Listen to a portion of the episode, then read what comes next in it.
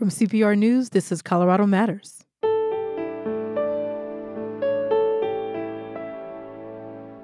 Ten years ago today, the world was in shock. A man opened fire inside a crowded movie theater in Aurora. A memorial garden ensures that those whose lives were forever affected are never forgotten. I think it just gives me strength to know that there's so much love out there and that people care and that they surround you with love when things like this happen. We walk through the memorial and remember. Here's Jesse Childress, and I always love sending pictures of his stone to his mom because it seems like around him, like he has the most vibrant, fullest flowers like all year round. Reflections and hope 10 years later. A special Colorado Matters. If you have a car that you've been meaning to get rid of, just sitting around in your driveway or garage, you can clear out that space and make a difference at the same time by donating it to Colorado Public Radio. The process is easy and safe, and your donation can be handled online without any face to face interaction. The proceeds of your gift will help financially support CPR. Start the process now on the support page at cpr.org.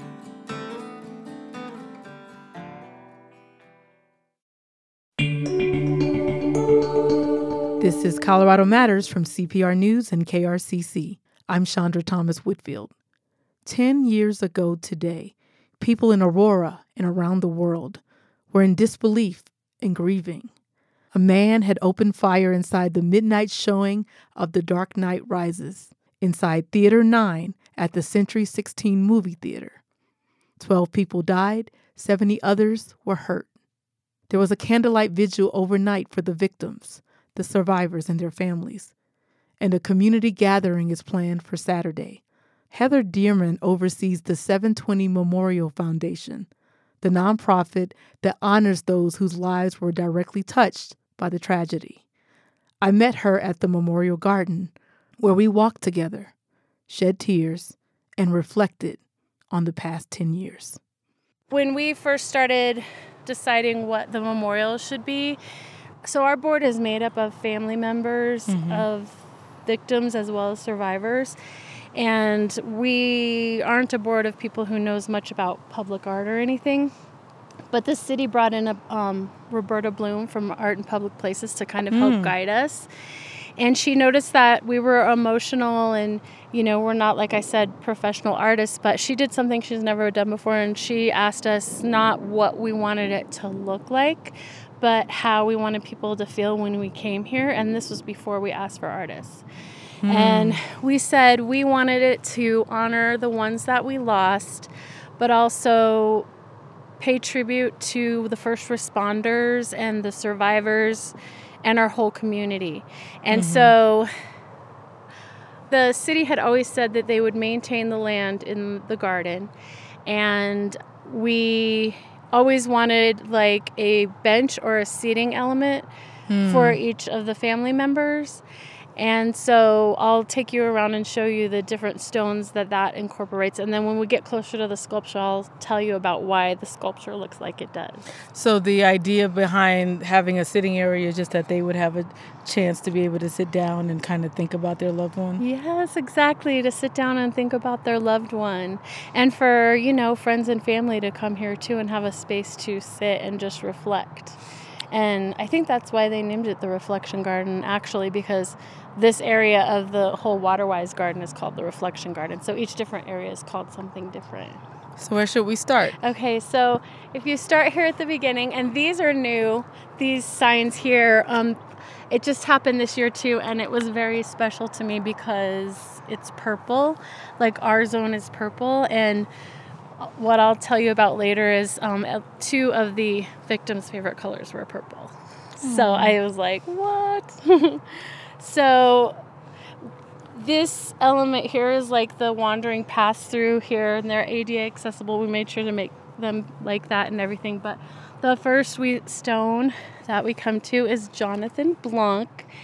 And our COO of the foundation now, her name is Jansen Young and she was in the theater with him that night and he saved her life oh. and so if it wouldn't have been for him i wouldn't have a best friend named jansen right now who's helped me with all of this You got me emotional. I was trying to be the big girl today, but And, um, um, I noticed the sign says "Never Forgotten." yeah, that's one of the things that we believe this memorial is about, is because we don't want anyone to be ever forgotten. Um, and so around each stone too, so the stones have a good story behind them as well because after the trial was over, some of the jurors knew that we were needing to raise money, and they were- four of them came forward and they didn't want their faces shown because it was so controversial what happened, but they wanted to help us raise money and went on a radio show with us. And I can't remember the gentleman's name, heard the show and called and said, I have boulders that I want to donate to you. Wow. So lo- look at all these boulders around here. They all were gifted to us. And yeah, and if perfect. And if you just look around, there's there's these big boulders. There are beautiful plants and rocks, and just a beautiful landscape. yeah. And and in the distance, you can see a, a beautiful sculpture. Mm-hmm. Looks like birds about to take flight. Thank you for noticing that. So around each stone, like, um, we allow the family of each victim to choose what flowers are around them. That's why each of these markers say plants surrounding this were selected in memory of Jonathan Blunk. So the family members selected. Wow. Mm-hmm. And we also see some beautiful uh, dried red and yellow roses right in front of Jonathan's boulder. Yeah, starting in July, a lot of family members and survivors come to visit the garden. Um, I know for a lot of the direct victims, not a lot of them, but there's a few who it's too hard for them to come to the midnight vigil, and so they pay tribute, you know, before that. Can totally understand. Totally Yeah. understand that. So we Which way should we go now? um over like the path will lead us to the left Okay. is um, where Rebecca wingo stone is.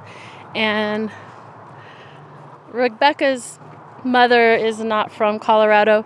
And so she's she wasn't able to make it out this year, but Rebecca Wingo every time I come to this stone, um, and if there's new flowers popping up or anything like that, I'll always send her mom and her best friend a picture of it.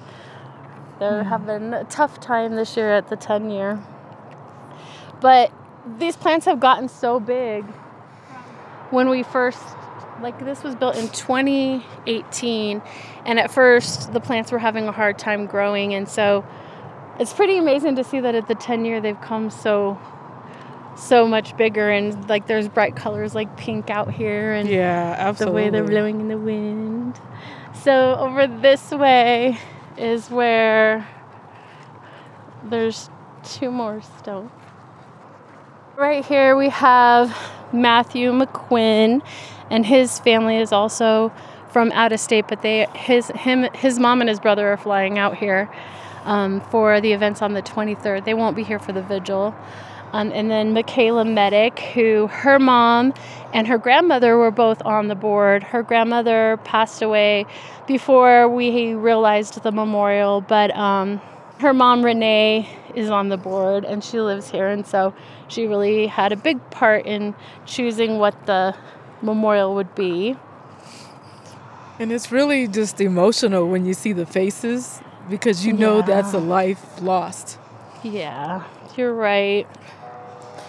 This um, special person over here is AJ Boik and his mom and grandfather. So that's interesting. We had a mom and a grandmother, and then also a mom and a grandfather that were on the board. And um, so Teresa was the chair. She stepped down um, after the memorial was built, and she's an honorary member. And she said, Heather, you need to be the CEO. But the thing about him is, when I first met Teresa in 2012, I noticed she was wearing a purple bracelet. And this is where purple comes in. Veronica's favorite color is purple. And so I had walked up to her and I was like, Oh, is that for Veronica? And then she told me about her son AJ, and his favorite color is purple too. Wow. And so then we immediately had a connection. And AJ is some kind of a special, wonderful human being. And I've heard a lot about him. He was friends with everyone. He went to Gateway High School. And, um, but like, every time I go with Teresa to certain places, everybody knows AJ. Wow. And it's almost like he's like checking on his mom all the time and bringing people together. So Look at that smile. And and he looks like he's looking off into the future. right? He had just graduated from Gateway High School, and in the fall, he was going to t- attend the Rocky Mountain College of Art and Design. Yeah, he wanted to be an art teacher, and so um, I really think that he had a lot to do with how beautiful this art sculpture ended up. He definitely had a part in it. And I have to uh, have full disclosure. Heather and I are both crying right now and tears welling up in our eyes because we're looking at these faces of people whose lives were cut short. I was just noticing this interesting plant right here. It's so blue. Like, what is that? Wow. I don't see it anywhere else. It feels so soft, too. So this is Jessica Ghawi and um, her mom and dad, Lonnie and Sandy Phillips. They um, founded Survivors Empowered, and they travel around the country to every mass shooting and just help with finding resources and trying to change the world. Because of Jessica, Jessica's their inspiration, and um, Jessica, you already know this, but they're trying really, really hard. they're fighting for her and for everyone else. They, you know, none of us want anyone to have to feel this pain. So we're walking along sort of a gravel walkway, and uh, and now we're approaching Alexander Teves. Yeah, Alexander Teves. So um, he was a teacher at Humanex, um, a nonprofit that they now have a scholarship named after him. Um, his parents founded the ACT Foundation, which gives scholarships for Humanex. But not only that, Tom and Karen Teves started No Notoriety, and it's just a campaign to make sure that the media doesn't say or print the name of the perpetrator more than the first time because that could save lives too because we believe that too there's no need to keep reporting it Is there a significance to the red and yellow roses that are on each boulder for each victim? um there's not a significance to the red or yellow that i know of but i'm sure in someone's heart whoever placed them they definitely had a meaning Wow. hmm So, yes, his parents can't make it out this year, but I love them so much. They're fighting hard too. Um, this over here is Alex Sullivan, and his mom is Terry Sullivan, and she is on our board as well. So she had a lot of to do with this. Uh, his nickname is Sully, and he's whipping up the wind for us right now. I see. He's like, Whoa. well, I mean, maybe there's more power in here than just Sully because I do want to say that Terry this year asked if we could put two more candles on his stone. So he was at the movie that night. It was his birthday, and he was with, he worked at Red Robin, and he was with a bunch of people from Red Robin there. Um, but two of those people have now passed on. So one of them was Heather, and, and she was shot in the hand and lost a finger, and this affected her. And then recently, this year, another person named Crispy. And um, I think it's significant to say that there is a ripple effect of this. And so it's sad to me that now we'll have three candles on his stone because three people were taken because of this. Yeah, I think sometimes we think only those who died are affected, but there's so many left behind, so many lives that these people touched, and they are all affected forever by this tragedy. Yeah. So, and then um, you might know that his father, Tom, is also Oh. fighting um, to change laws. And so, yeah. Wow. Alex Sullivan. Continuing on on the walkway here. And here we have Gordon Cowden. And he was in the theater that night with his two daughters.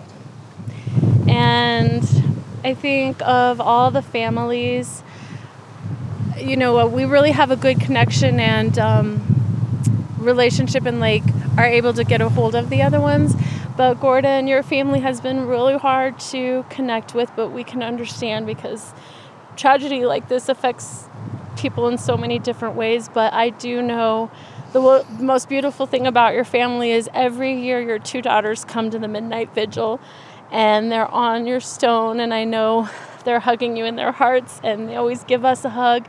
And so we, we see your daughters once a year, and though we aren't connected with them on a regular basis, sometimes you think that's the most special thing in the world. It's just that one hug to know that they know that we care and we know that they know and probably you already know they're on their your minds every day as well. So this one always like gets me because I think about that how I really wish that I could just take his girls and just hold them tight, but they, you know, I think for a lot of families who are affected like this, being in the public eye and having your loss be in a fishbowl, it's hard. So I completely understand. Yeah, I think when you think about this tragedy, you just think that, you know, just a simple thing like going to a movie, just being a Batman fan and just wanting to celebrate your birthday or hang out with your children or you know enjoy a movie with your family and all that gets disrupted by just senseless violence. Mm. Yes. And here's Jesse Childress. And I always love sending pictures of his stone to his mom because it seems like around him, like he has the most vibrant, fullest flowers like all year round. Like those wow. usually are blooming in the season before this. And so I just noticed those beautiful orange flowers over there. And then these white ones, those white ones weren't there like it seems like just two days ago.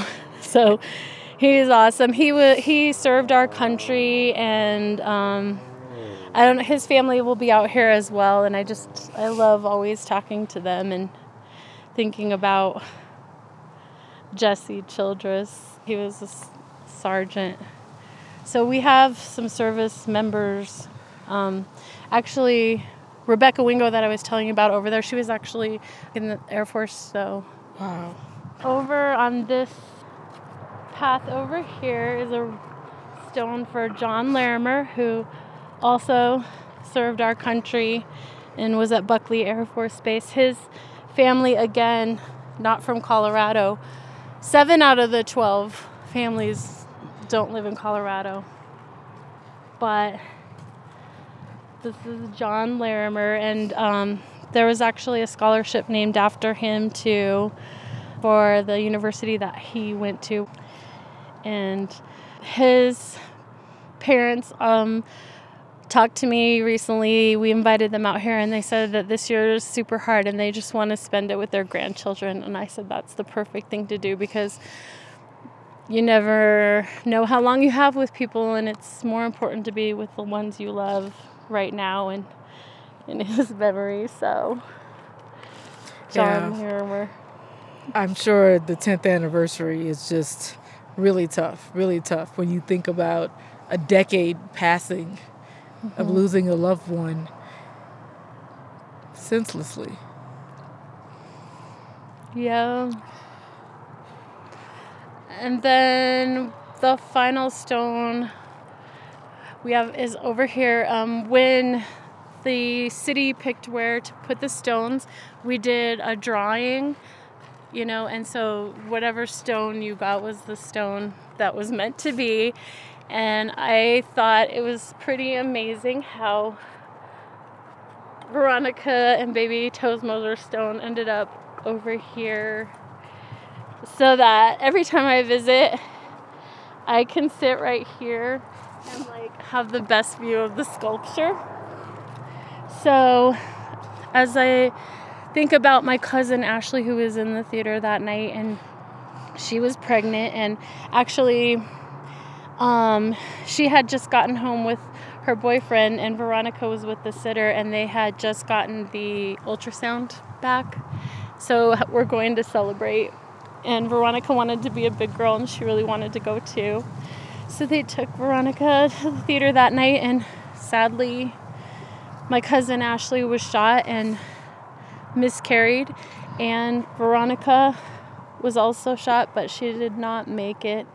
She's our little angel now. She was only six years old, and she was so full of life. And Ashley often says she was like, Is something wrong with Veronica? She's always so full of energy.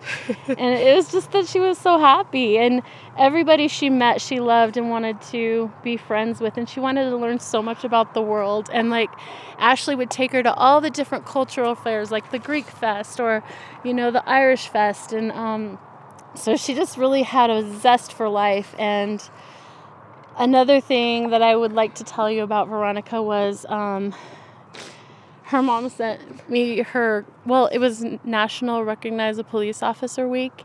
And I had asked Ashley, I said, can I, because we were fundraising for Ashley. And um, on her webpage, I said, can I post a picture of the officer that saved your life that night, Ashley? And she said, yes, will you please post this too?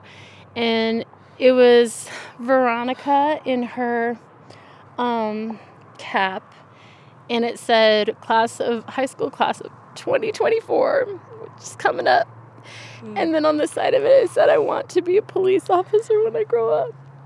Oh yes and so one of the biggest reasons why we were able to raise so much money for this memorial is we had a lemonade stand fundraiser and um, I had told the chief that Veronica wanted to be police officer, so I said, "Could you bring a lot, a lot of police officers to the lemonade stand?"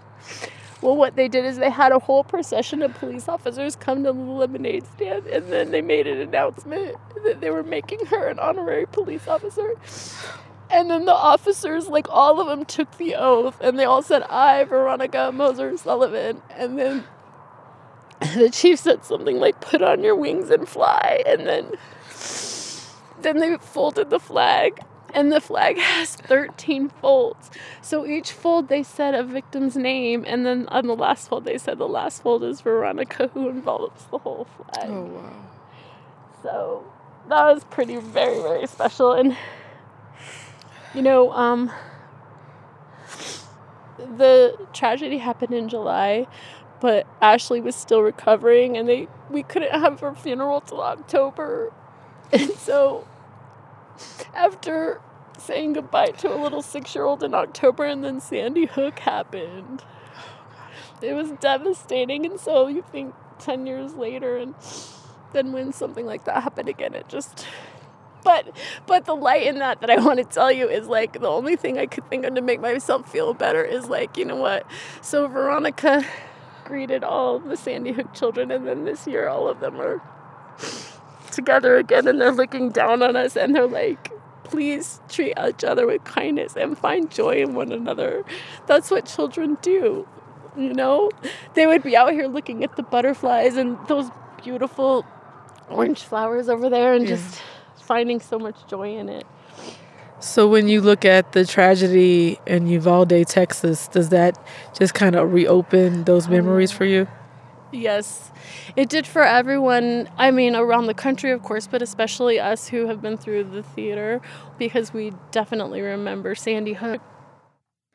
Heather Dearman walking with me through the memorial created in honor of those impacted by the shooting inside an Aurora movie theater 10 years ago today. Dearman is the CEO of the 720 Memorial Foundation. It's a nonprofit that oversees the Memorial Garden. It also works to support other communities affected by mass violence.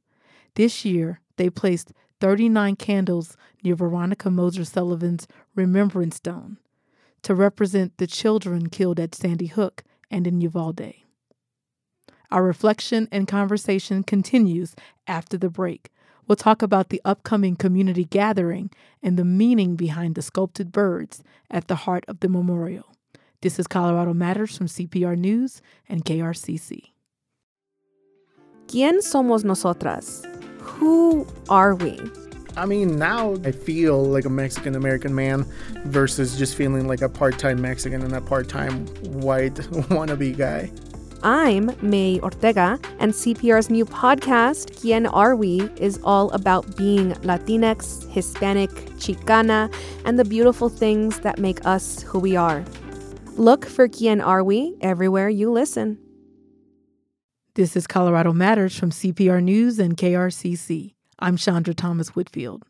Ten years ago today, a man murdered people who had gone to a midnight showing of The Dark Knight Rises inside the Century 16 movie theater in Aurora. Not far from the theater stands a memorial garden created to honor those killed, as well as the survivors, their families, and the entire community. Let's return to the memorial where I spent Monday afternoon with Heather Dearman. She runs the nonprofit 720 Memorial Foundation. Obviously, this work is so personal for you. So, how do you think that helps you and gives you strength as the CEO? It just, I don't know, like, I. I people ask me that all the time, but the way that this memorial came to be, and like I said, the the the so there's 83 sculpted cranes here, and 70 of them are white and they represent those that were injured. And then the 13 in the middle represent the ones that we lost. And what another part of this is is that there's a canister in each one of those birds and they're filled with notes of love and support from the community. Wow. so it's like each of these birds have a soul because we wanted to honor the community as well like i was telling you. And so like the way that this space was created, and we would have fundraisers here before the sculpture was here. I feel like there was an energy of the community here, and the community built this because they raised money for it. And so I think it just gives me strength to know that there's so much love out there and that people care and that they surround you with love when things like this happens and it's it's definitely tragic and you don't want the reason that it's here is horrible but to me, just being in this space, it gives you just a feeling of comfort.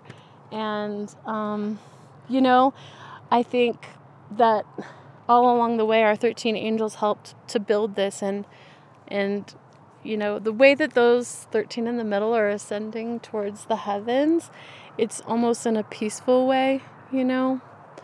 So I just got to experience that of connecting with other people this is also, in some ways, really personal to me because I just recently celebrated my 10th anniversary here in Colorado. And this had happened just as I was moving.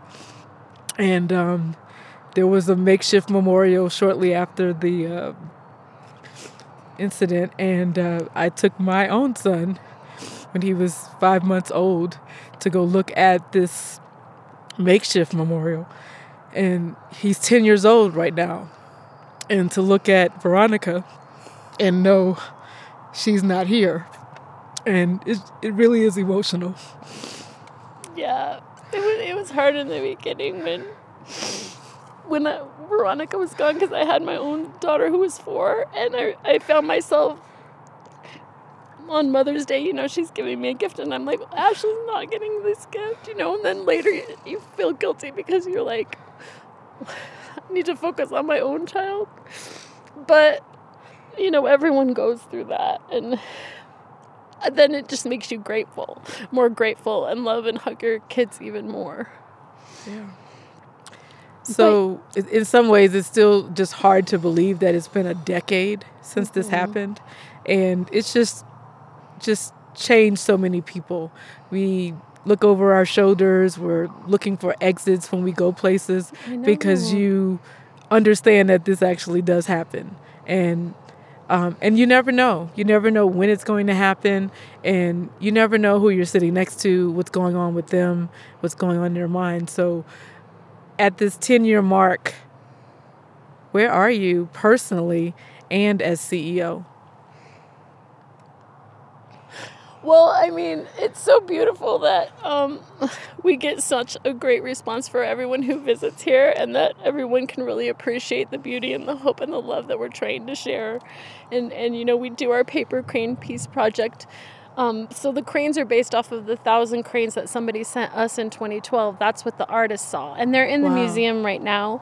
But he collected paper cranes with notes on them, and we got those cranes, and that's why everything is what it is. And we now send paper crane wreaths to different communities that experience the same. And like we didn't used to have to send so many in a row, and so like it's hard because you're you're like, can I do this again? But inevitably, you always get a thank you back from that community, and they appreciate that they're not forgotten. And that's what we want to do is make sure that people who experience this are never forgotten and they know they're loved. So, I mean, 10 years, I mean, we're definitely very proud and I'm very happy that we have a space that people can come to to remember and as well as feel comfort. But it's the same time having 10 years go by and things are kind of getting worse. I don't know how I feel on a, any given day. So tell us what is the foundation doing to support these communities also touched by tragedy? Yeah. So besides the Paper Crane Peace Project that we do, mm, we want to advocate and bring awareness to the long term healing needs of survivors. And so we partner with a lot of other organizations and there's a lot of them now who are born out of mass tragedy, like the Rebels Project and Pulse Nightclub, and you know, getting together and learning best practices and, and trying to feel out how best that we can make survivors' voices heard so that things change in the future for helping them. So, for example, and it's not just those that were injured or have a victim or even were in the theater that night, but someone might be affected by what happened in July 2012 and not realize it affected them until another one happens. And now they're ready to get help. And we want there to be mental health help for everyone in perpetuity. Because after a mass shooting happens, everyone's there from the, in the beginning, and then the media goes away and they don't get any help. And so we really advocate for that and want to bring awareness of the effect that it has on families so that something can be done. You've mentioned that the 10th anniversary is really tough, especially for the families that are still, you know, dealing with this with these losses. So what have you all planned for this year to commemorate this? Thank you for asking. So the Midnight Vigil has always been an organic and you mentioned you were at the first one when there was a makeshift memorial over here. And um, after the first year in 2013, the survivors naturally gathered across from the theater again. And that year, the first responders did a procession of lights and sirens in front of the theater. And once we knew that our memorial would be here, we started having the vigils here. But we know that survivors heal in their own way, and some people that's hard for them. So we always plan the Saturday after the 20th for something more celebratory. But this year, since it's the 10 year, there's going to be a 5K starting at 9 a.m. and it was organized by Zach Golditch, who is was a Gateway High School football player. He was in the adjacent theater and he got shot in the neck. Mm. But he went on to be in the NFL for a few years and then he came back and is now a South Metro Aurora firefighter. Wow. And he was healed through athletics, and so he's raising money for an Aurora Public Schools athletic student through the 5K. And then, so all of this that I'm telling you about is July 23rd, Saturday. Then at 1:45 p.m. over there on the Great Lawn will be a more formal reflection ceremony where we'll read the names and speakers from that night will come and um, tell their stories. And then at 3 p.m. starts the free community event. And we we have it every year, usually in the reflection garden here, and it's very special because there's such good energy here. But since it's a big 10 year, they want it on the lawn. But we still do have the chalk artists, live chalk artists from 11 a.m. to 8 p.m. will be in this garden area, so you can still visit the garden during the day. But anyway, at 3 p.m. starts the community event where we have wellness and healing booths and two bands, Brushfire and Latin Soul, and then food trucks and the beer garden. Mm. So we have at least 18 breweries who come and if you're 21 and over, you can go online to our website right now and purchase a wristband for unlimited beer tasting. And mm. then to top it all off, at 7:20 p.m. is something that we've been working on for a while. There is going to be a tent right over here near that um, fence over there, and we have Stratus Chamber Orchestra who is coming and it's an immersive art experience where you get to sit amongst the orchestra so there'll be chairs near them and there will be an LED screen that's showing this visual art that was created by DAVA students, the Downtown Aurora Visual Arts. Um, these students, through their hearts, created some beautiful art that will be playing while the orchestra plays their music, kind of um, representing the healing journey from pain into growth. And it includes dancers and the Aurora former poet laureate Ase Tuzango has a custom poem that was written that they'll be performing as well. And so it's a lot. but we feel we have something for everyone to choose from. And you don't have to stay, obviously, all day. You can come whenever you feel like it. And the funds raised go towards the maintenance of this memorial and to fulfill our mission to advocate for the long term healing of mass shooting survivors. But it's not about the funds we're raising to me. I think it's about the community coming back together mm-hmm. and like people remembering that Aurora is a beautiful community and we're so strong. And like I remember back then how everyone just had the love and the support for one another. And it's like, I know a lot of has happened even in Aurora in the past 10 years, and sometimes we get a bad rap, but like this is time for our community to come together and show everyone that we really just love one another. Now, were any of the families and survivors involved in the plans? Like, what, did mm-hmm. you speak with them about what yeah. they wanted for the 10th yep. anniversary? Yes, we definitely reached out to people, and we know a lot of um, family members and survivors. Like one of the elements that we included is there's going to be there's not only an LED screen for the orchestra part of it, but there's going to be one on the Great Lawn, and survivors and families are sending in pictures of themselves you know, how they've grown in the past 10 years. Not necessarily the sad things about that night, but more to show people the resilience of themselves in it.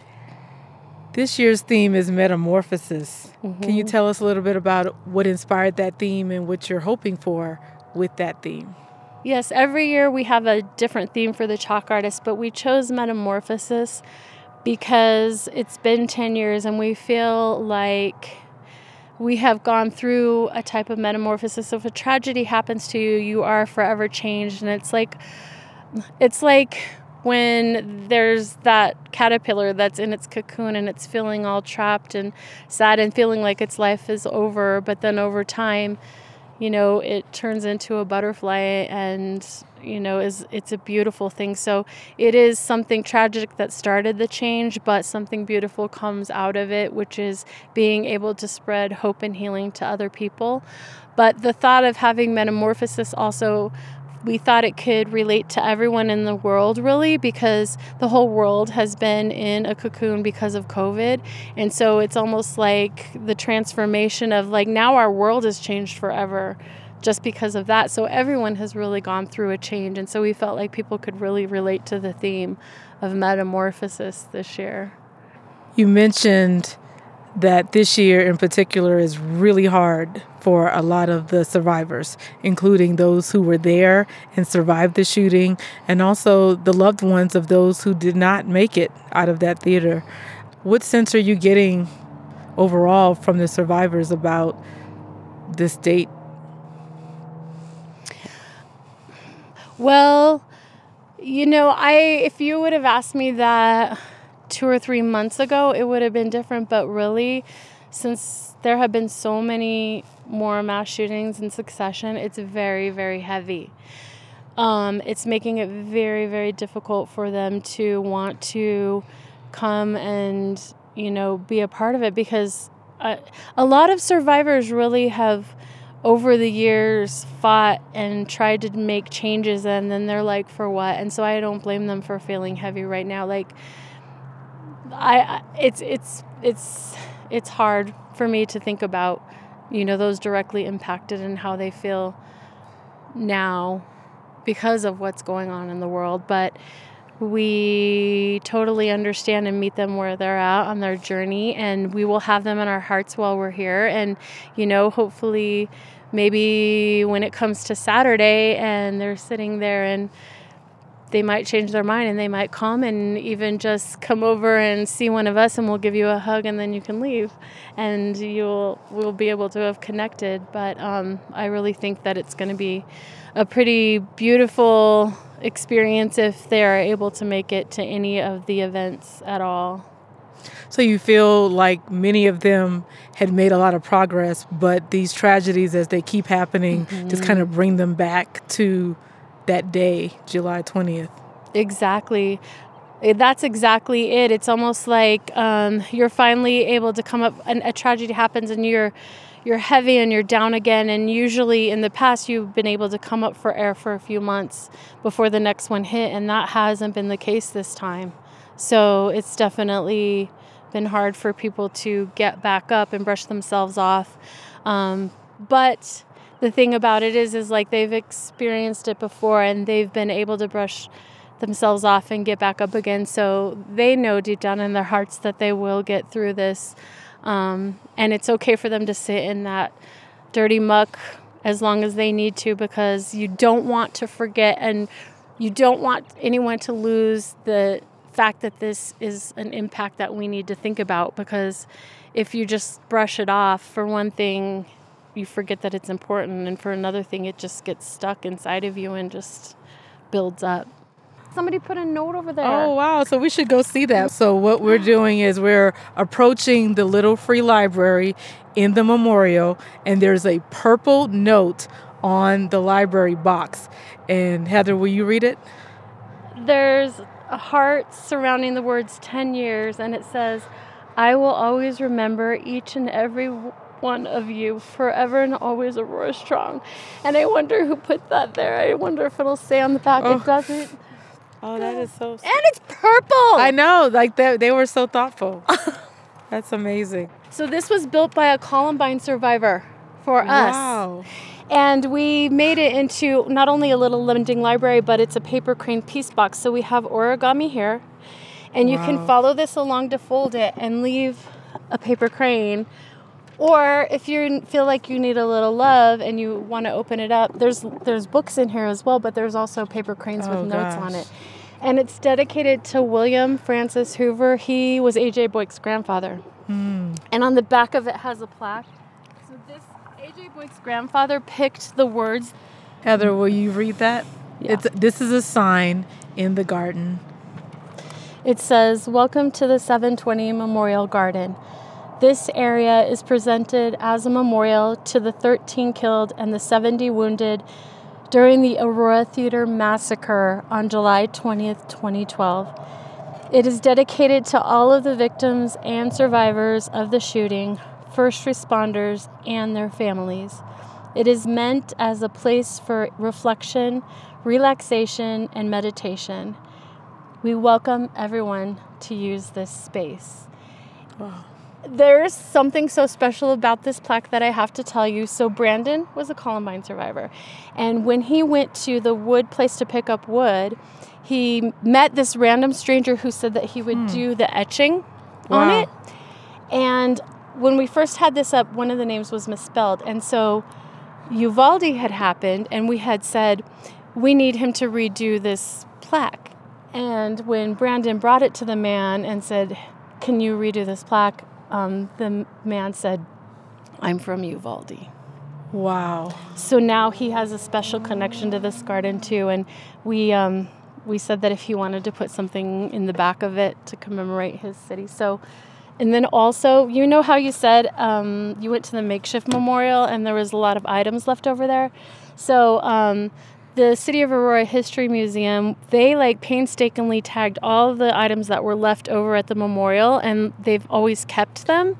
And at one, they've always been in contact with us and at one point they said, "We have some stuff that's kind of rained on and but we don't want to just throw it away. What do you guys want to do?" And so we went and looked at it and Alex Sullivan's mom said, this might sound strange, but what if somebody would cremate it for us and we could keep the ashes? And so the first thing I saw on Google, I called. And when I called, I said, Does this sound strange if we want to cremate something that's not a person? And he said, Actually, no, some religions do do something like that with stones. Then I began to tell him the story about Terry Sullivan and how she thought about this. And he was like, I was Alex Sullivan's funeral director.